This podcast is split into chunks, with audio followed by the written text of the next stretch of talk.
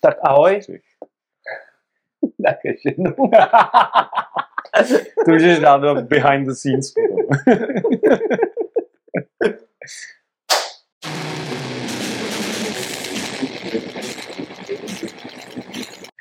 tak ahoj, já vás tady vítám u prvního dílu podcastu 226.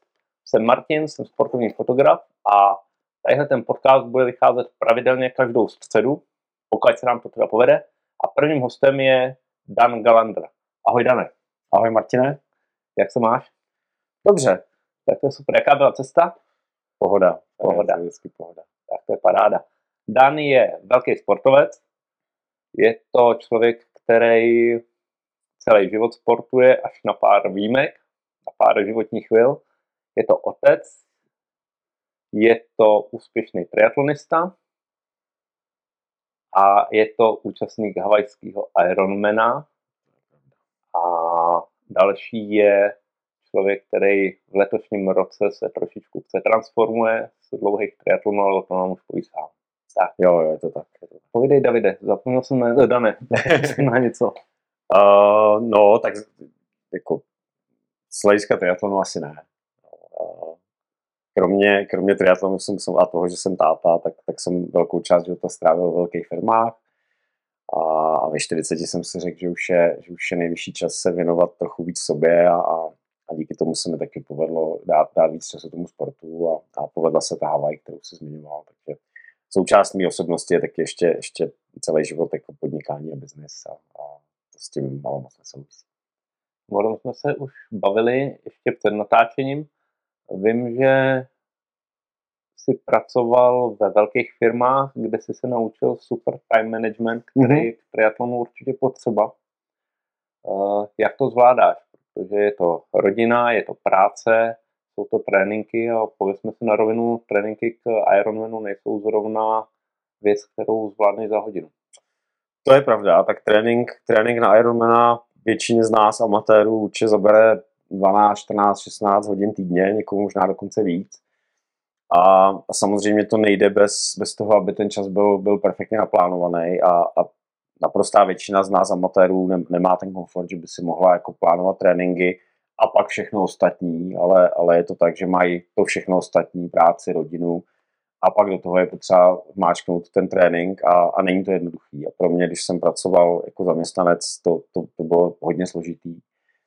A vyžaduje to prostě perfektní plánování, vyžaduje to naučit se vstávat ráno třeba v půl pátý a vyžaduje to, v mém případě to teda bylo jako plánování na pěti, desetiminutovky toho času a, a přinášelo to sebou, kromě toho, že ten čas teda jsem si našel a myslím, že jsem zvládal všechno, tak to přinášelo taky jako velký stres a, a uvědomuji si teď zpětně, že, že třeba jako ten stres z toho plánování uh, těch tréninků může být paradoxně jako kontraproduktivní pro ten výkon a, a teďka zpětně to vidím tak, že třeba někdy je možná lepší jako to nechat trochu plynout a trochu ubrat a neříkat se, jako musím dneska, když mám na tři a půl hodiny kolo, tak když prostě pojedu dvě a půl hodiny, tak se zboří svět, protože on se nezboří.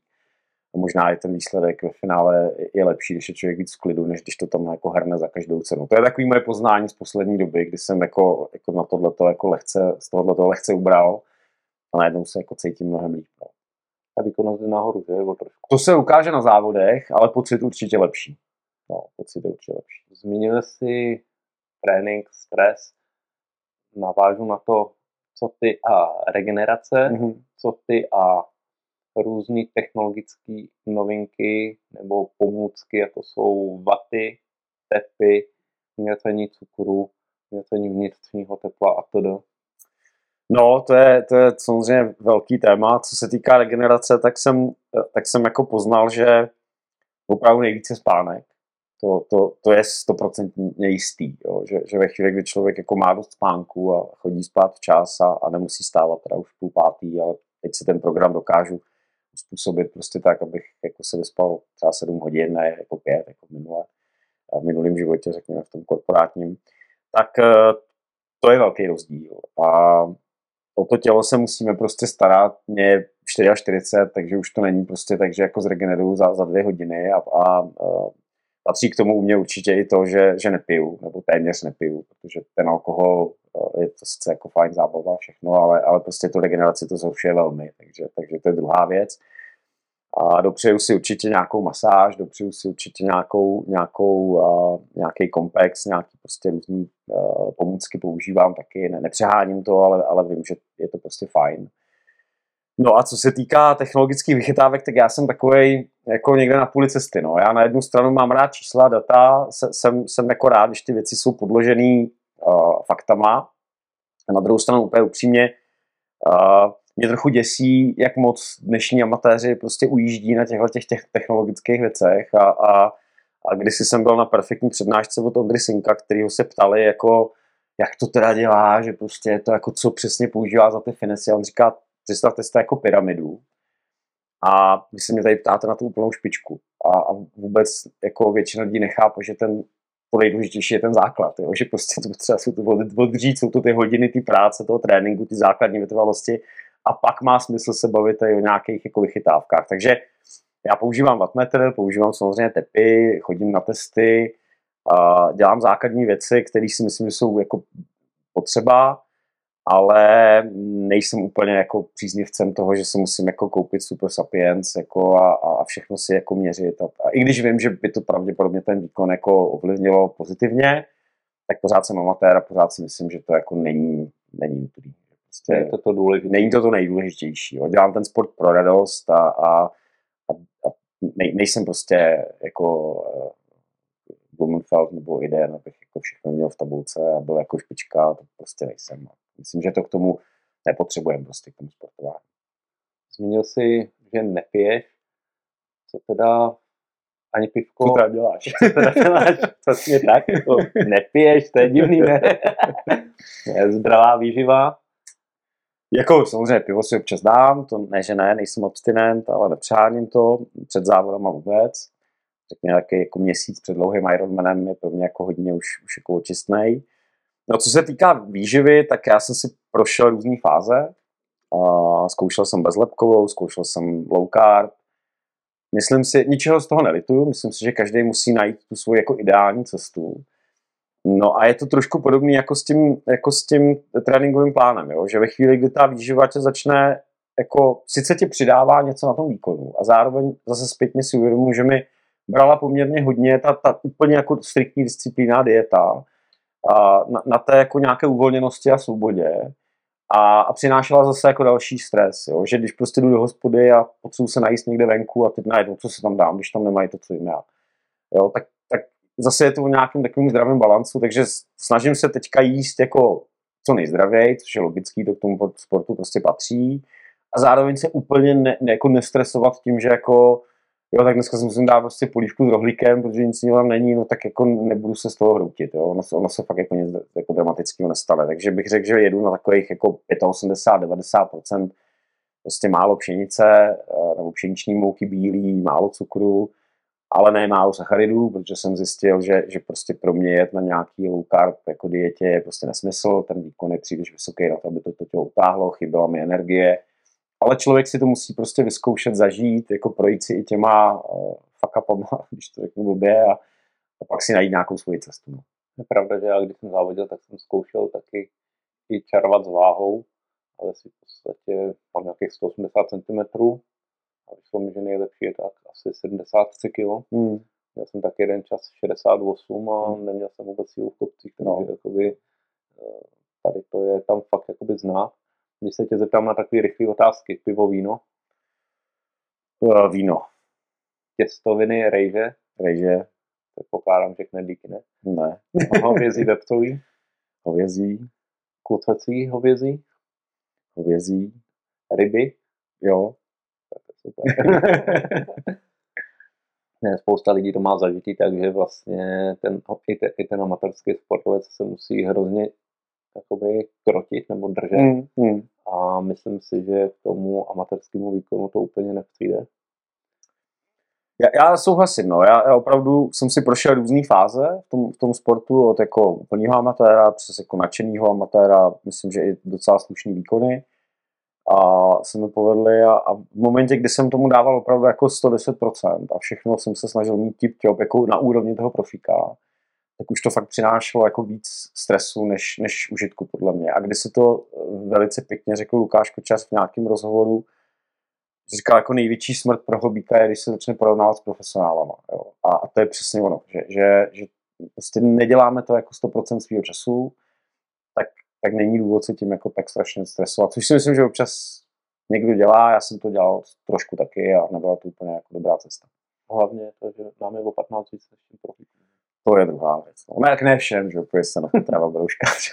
Jasně, tak Petr je legenda. To, to je takový Jarda Jager v triatlonu. Takže tam, a myslím si, že Jarda bude mít za chvilku co dohánět. no, no.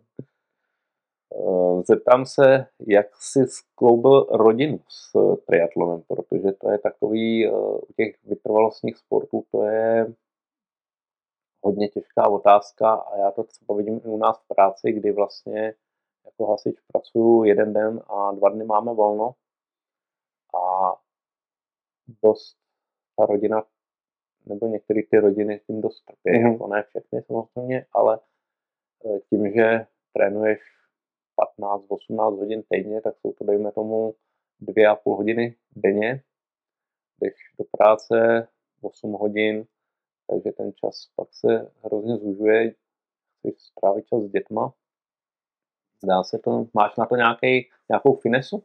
No, tak uh, když budu mluvit o té kariéře před, uh, před v korporátu, tak, tak moje finta byla prostě opravdu ráno. No. Já, jsem, já jsem prostě hodně tréninku zvládal předtím, než jsem vlastně musel začít pracovat. Eh, v Praze ožívají všichni v 9, takže já jsem měl do 9 jako čas, abych se abych si odběhal, odplaval.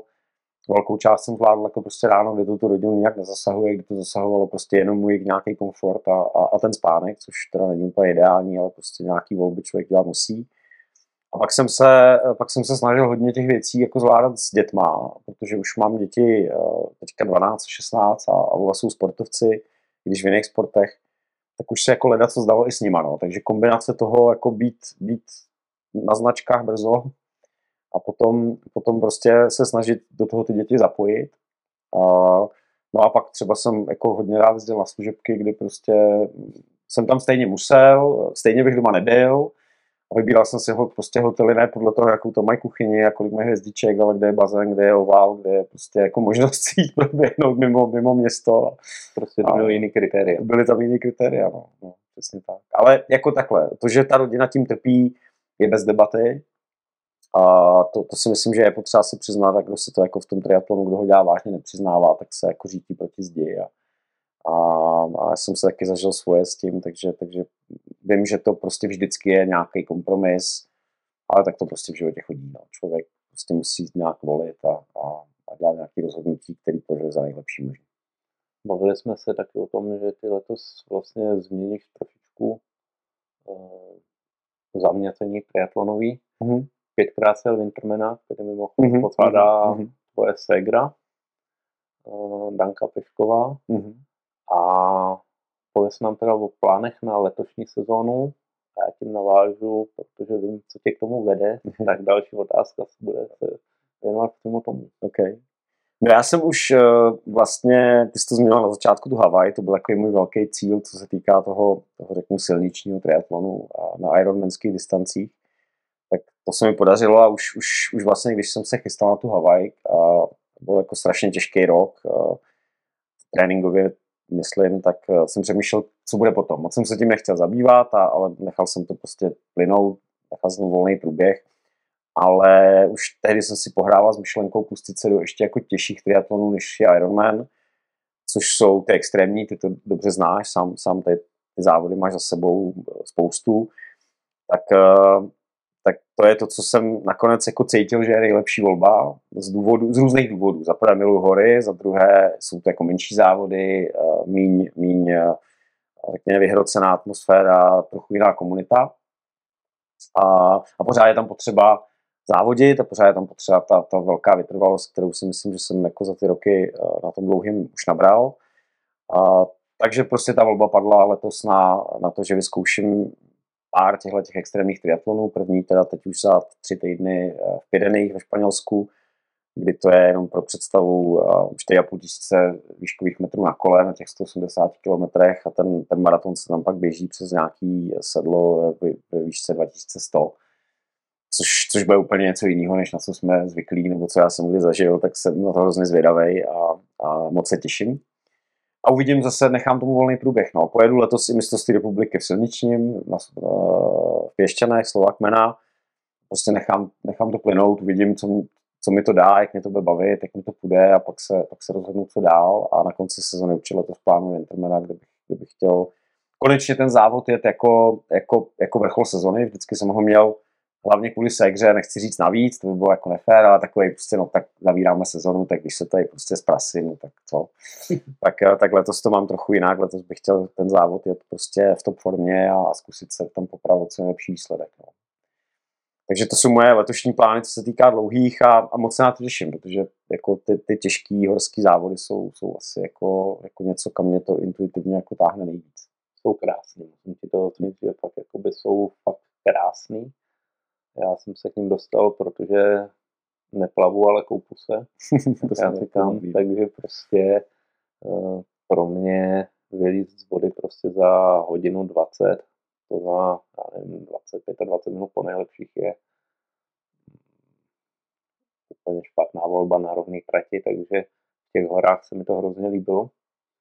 A druhá věc byla, my jsme se taky o tom bavili, ohledně toho, že do klasického triatlonu přichází spousta toho technologického dopingu, kdy prostě ty lidi ne, nechce si, že nemají soudnost, ale prostě tisknout si hrazy na 3D tiskárnách a přemýšlet o tom, jestli vapory běží o pět vteřin líp nebo pomalit na nějakém okruhu, tak mi to už přijde roli amatérského sportu, který my, kterýmu my se věnujeme prostě, tak mi to přijde hrozně jakoby za hranou. Mm, mm. Takže proto já jsem se uchýlil k těm extrémním závodům. Tak mě by zajímalo, jaký máš ty názor tady na ty vlastně pro mě až trochu nesmyslný investice do kol a vůbec do všeho možného kolem. Teda. Jo. Já, jako, uh, asi to vnímám podobně, jak, jak jsi říkal, nikoho rozhodně ne, za to nesoudím nebo, nebo neodsuzuju nebo cokoliv, to, to rozhodně ne, to je každýho volba. Ale, ale myslím si, že je to, jak říká, že to podobně jako s těma tréninkovými metodama. Uh, jsme amatéři, myslím si, že to tak uh, je správně a, a že to není nutné k tomu, aby člověk z toho sportu měl radost a třeba podával dobrý výkony. A, a vnímám to tak, že v těch těžkých závodech, v těch horách je to fakt daleko víc o tom, co máš v těch nohách a, a, a ne o tom, jestli prostě je to nejrychlejší mo, poslední model prostě časovkového speciálu. A, ale jak říkám, pokud někdo chce jít touhle cestou, je to úplně v pohodě, dobrý, že sportuje a že to neutrácí, já nevím, za kabriolet nebo za něco jiného.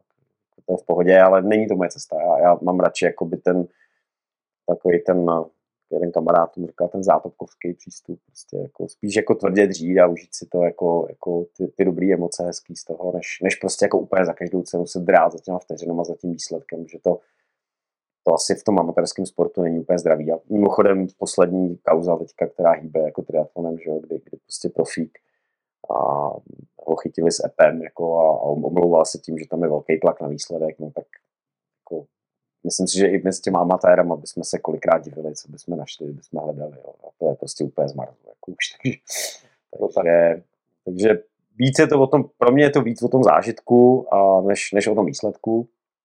A tady ty technologické poslední vychytávky a, a investice obrovský statisícový do toho vybavení k tomu patří. Jo. To prostě nemyslím si, že to ty lidi dělají kvůli tomu, abyste měli lepší pocit, ale prostě dělají to kvůli tomu, aby byli první nebo druhý nebo třetí. A, a já to tak nemám mě vždycky těšilo, když jsem, já nevím, kolo, dejme tomu za nějakých 70-80 tisíc, což je taková relativně uh, jako rozumná. Jak pro koho? Jako... Low price. nebo taková, takový průměr. Jo. A pak na tom kole předjíždíš člověka, který má kolo za 250 tisíc a prostě on se diví, že ho předjíždíš na Ukrajině, když tam no, jestli, no, no. takže Nic, vraťme se zpátky k tvým úplně sportovním začátkům. Aha. No, no. Tak nám o nich něco pověz. Já, jsem, já, já pocházím z podhůří Jeseníků z Rymařova, ze Severní Moravy a, a můj, můj první sport zimní byl hokej, a, kdy jsem asi po dvou nebo třech tréninkách na, na, na ledě prostě spadl, ztratil jsem helmu, měl jsem přes mozku a rodiče mi to zakázali. tak jsem potom přesedlal velmi záhy na běžky a na běžecké lyžování, což mi provázelo celým jako dětstvím až do nějakých 17 let. A dostal jsem tam ten, ten základ, který, který potom jako uh, už mi stačil vlastně celý život, jako na všechny moje další sporty. Takže to běžecké lyžování bylo první. A mohl se jezdit bez helmy. Mohl se jezdit bez helmy, když si spadl, tak se nic hrozného nestalo. A když jsme se bavili tady o té technologii, tak, tak já, jsem, já jsem závodil na mamčiných běžkách, který měly jako 75 vázání. Asi, asi dvě sezóny jsem jezdil na nich. A prostě to je logicky v té stopě špatně, že? protože to vázání drhne o ty, o ty okraje. A náš trenér tehdejší přišel potom za mnou rodičema a říkal, jako, jako dobrý, on je docela šikovný, ale prostě s tím vázáním to jako úplně nedá. A můj táta řekne, ne, až si vyjede prostě nominaci na mistrovství republiky, jak já mu koupím nový liže. Jako, jo. A trenér mu teda vysvětlil, že s takovým ližem asi to nikdy nevědu. A, tak jsem dostal po dvou letech prvé vlastně jako, jako nový běžky s BRNkem, tehdy s úzkým vázáním a, a povedlo se mi na to, budu se nominovat a, a, a, to možná se tak jako vztahuje k tomu, co jsme se o tom bavili, že jako o té technologii to tak není, ale nějaký limity to má, jako samozřejmě, to, to, tohle, takže takže běžecké lyžování bylo moje, moje první, pak jsem s tím na nějakou dobu musel seknout kvůli zdraví, protože jsem si hodně, hodně poničil záda a tehdejší metody prostě ruského hokejového týmu, který vyznával náš trenér, úplně nefungovaly, regenerace žádná, cvičení žádný, nic. Jenom jsme prostě bušili kilometry. Takže jsem na lyžování zanevřel a pak, když bylo mistrovství světa eh, v Liberci, jak jsem se k tomu vrátil a do dneška toho běžku jezdím zerskou 50 a tak. No pak přišlo kolo, uh, bajky, kolo pro život, který mě hodně bavilo nějakou dobu a, a než se to zase stalo prostě obrovská masová akce s podobnými atributami, jako jsme se bavili o tom triatlonu. Prostě šílenci uh, na drahých kolech, kteří jsou schopní se zabít kvůli 51. místu prostě ve sjezdu a, a tak to mě taky už pak jako úplně nelákalo a pak přišel triatlon. No. V roce 2015 jsem, jsem odjel první půlku ve Vyši ve Francii, kam, kam mě vzala moje segra, nebo přivedla mě k tomu moje segra a švára. No a byl jsem přesně ten případ, jako že prostě po prvním triatlonu jsem tomu jako totálně propadl a už, už cestou zpátky z Francie, když jsem jel domů, tak jsem, tak jsem přemýšlel, jako kde bude první dlouhé, jak kdy to stihnu natrénovat a už, už to jelo. No. Takže je to taková chytlavá disciplína. Je. No. Super je to, že je to ve své podstatě různorodý. No, někde jsem teďka četl, tuším, David Rosenkranz, udělal, že ten triatlon zase není tak náročný, protože vlastně v plavání ležíš. na kole se na kole sedíš. no a při běhu, tak to je v to je úplně fyziologicky podstatná věc, protože k tomu chodíš. Jo, je to tak.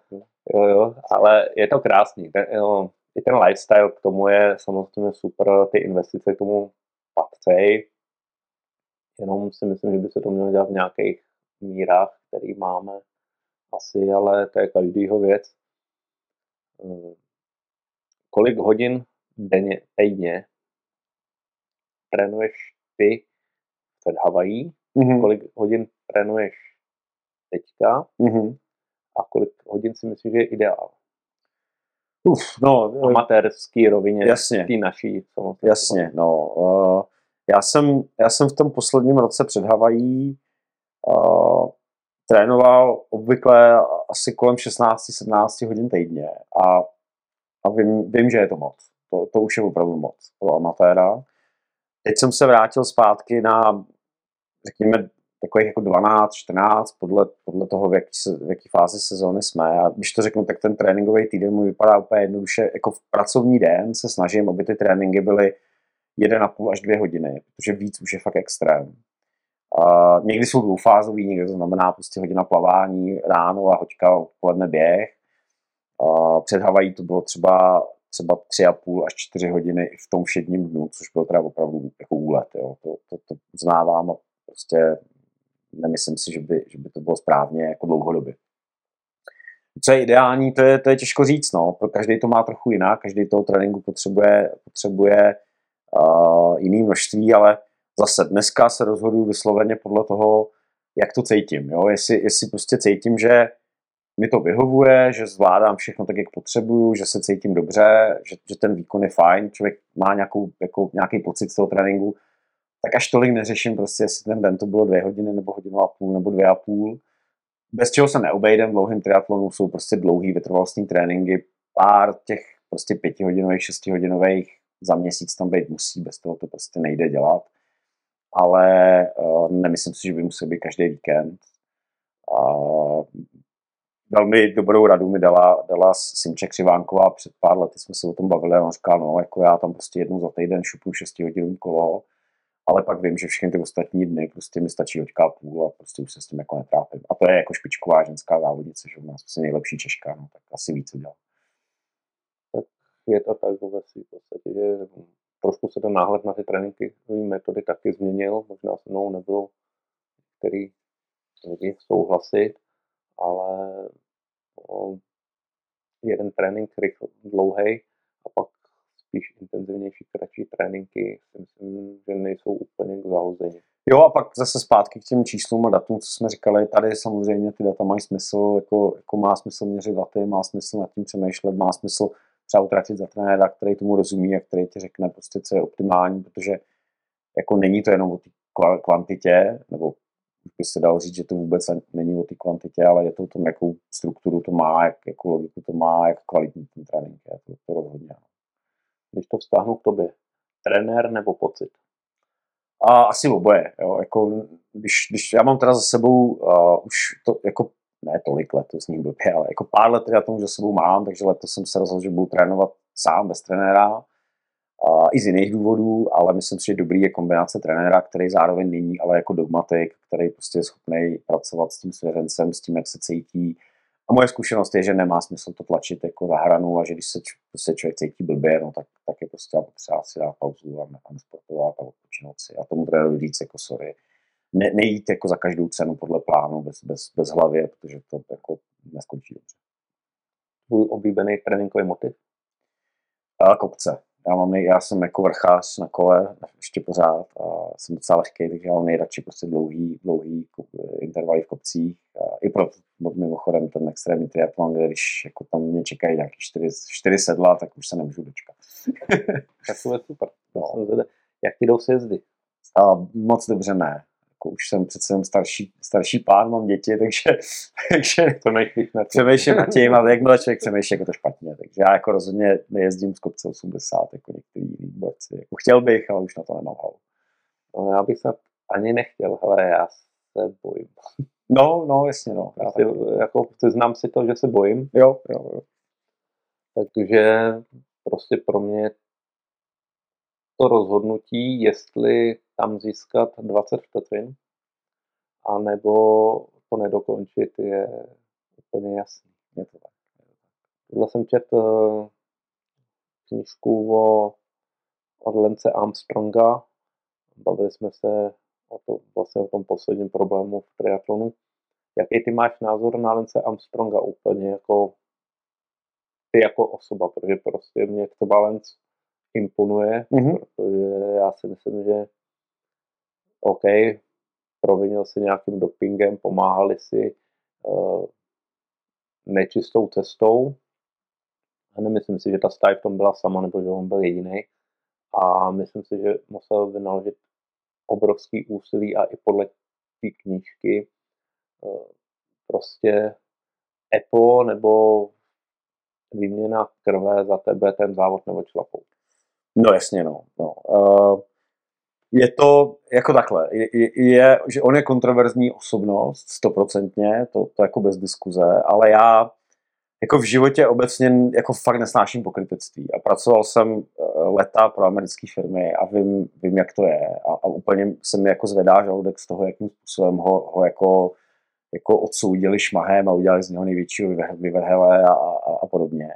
Pro mě je to jako jeden z nejlepších cyklistů všech dob. Pro mě je to člověk, který má neuvěřitelně silnou vůli, neuvěřitelně silný jako, jako drive za výsledkem a, a jako obrovského obdivuju za to. A nesoudím ten doping, protože cyklistiku sleduju dlouhodobě a, a všichni víme, jak těžký to je sport a všichni víme, že v různých fázích prostě toho sportu se používají různé metody, stejně jako se používají dneska. Možná jednou řeknou, že, jsou, že byly zakázané nebo špatně. A myslím, že v tom tehdejším pelotonu nebyl vůbec žádná výjimka. Myslím si, že, že prostě dělal to, co dělají všichni ostatní a byl z nich prostě nejlepší. O tom není žádná debata. A pak, pak tady jako mu brát žlutý dresy a dělat z něj prostě nějaký božáka se mi nelíbí. A jestli je to jako osobnost, kterou obdivuju jako lidsky, to asi úplně ne. Myslím, že to je prostě jako, jako, jako až příliš bezohledný člověk, který prostě si jde za tím svým. Jako určitě to není jako, jako přátelský kamarád na pivo, ale, ale jako cyklista je špičkové a já ho rozhodně jako nesoudím za to, co dělal, protože to dělal v nějakých, v nějakých kulisách, v nějakém období a, a v tom byl prostě nejlepší a všichni ostatní to dělali stejně a prostě byli horší. Takže, takže nebo všichni, naprostá většina, věřím dobře, naprostá většina. Nehledě na to, že Lenz, já jsem se ptal na Lence na schvál, jakož je svázaný s triatlonem taky. Mm, mm. Odjel několik uh, Ironmanů, tuším, že mu zakázali pak startovat na Havaji, jo, jo. protože ten skandál se nese neustále dál a dál. Myslím si, že rezekovat někoho za to takovou dobu je, je, to, je to klasický americký pokrytectví. Prostě. Není úplně ideální. Když si vzpomenu třeba, jak všichni velebili Bena Johnsona a pak na olympiádě, tuším, v 86. nebo kde to bylo, nevím, si to přesně nepamatuju, hmm. tak tam vlastně se prokázal taky jakoby pozitivní. Nevím, prostě myslím si, že ty sportovci to mají tak eh, ten tlak na ten výkon je takový, že asi je jednoduchý tomu podlehnout, nebo se tomu chce způsobit. Pokud neviděl jsi náhodou český film Fair Play? Viděl, viděl. Tam, tam to bylo ve svým podstatě moc hezky ukázaný hmm. a hmm. myslím si, že ta doba těch 80. let nebo druhé poloviny prostě byla taková asi nejeden český sportovec to měl taky, ale prostě to tak asi k tomu sportu ne, že bych to chválil, ale asi to k tomu prostě nějak patřilo. Já, já, tohle, já tohle mám, mám na to jako poměrně jasný názor. Já si myslím, že to je jako osobní rozhodnutí každého sportovce a ne, ne, vůbec si netroufám někoho jako soudit za, za, za tak nebo za tak. To si každý musí rozhodnout sám. Ten, ten vrcholový sport je prostě těžká disciplína, je tam obrovský stres, a tréninkové metody se vyvíjí, a různý prostě stimulanty, přípravky se vyvíjí, to, co se dřív považovalo za běžný, je dneska zakázaný a tak dále. Jako nějak se to vyvíjí. Já si myslím, že každý musí v té dané chvíli se rozhodovat v souladu se svým svědomím a dělat to, co považuje za nejlepší a, a pak si prostě nést následky. No. To, je, to je jako jako nejjednodušší cesta a, a každý je se rozhodne pro sebe.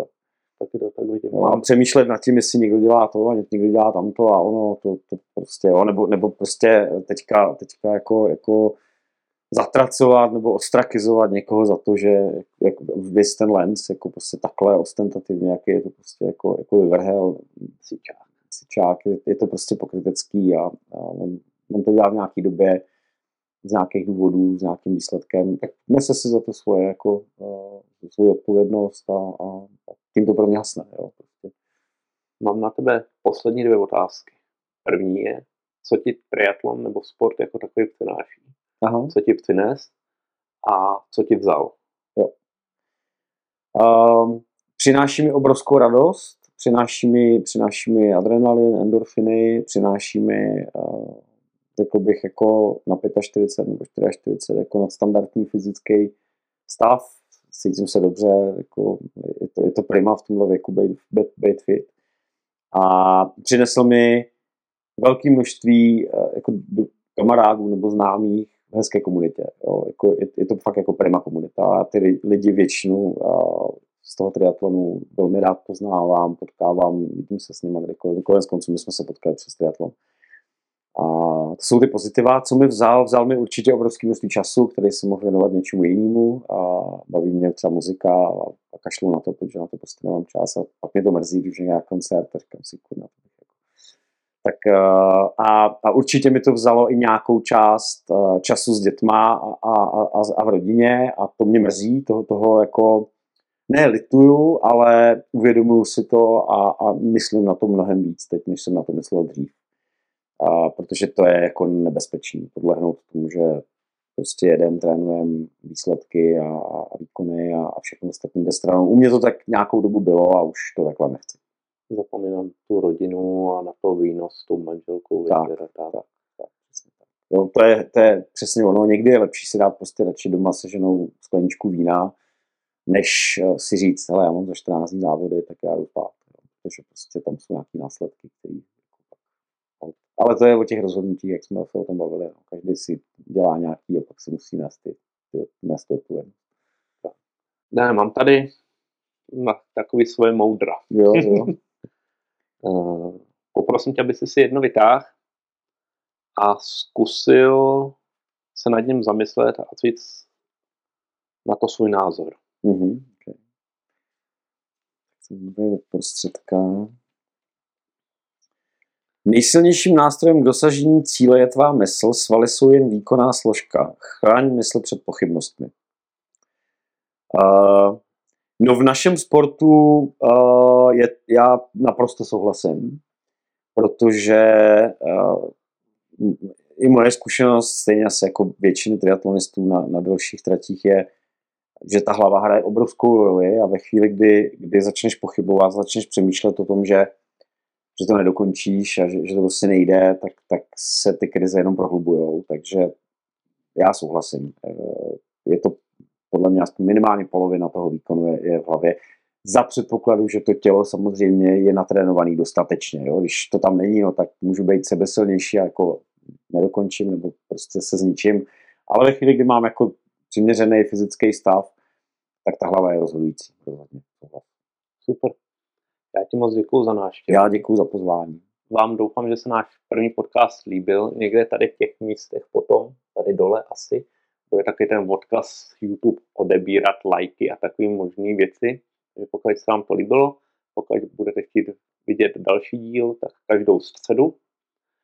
A dejte palec nahoru a uvidíme se za týden. Ahoj. Díky, mějte se. Čau, čau, čau.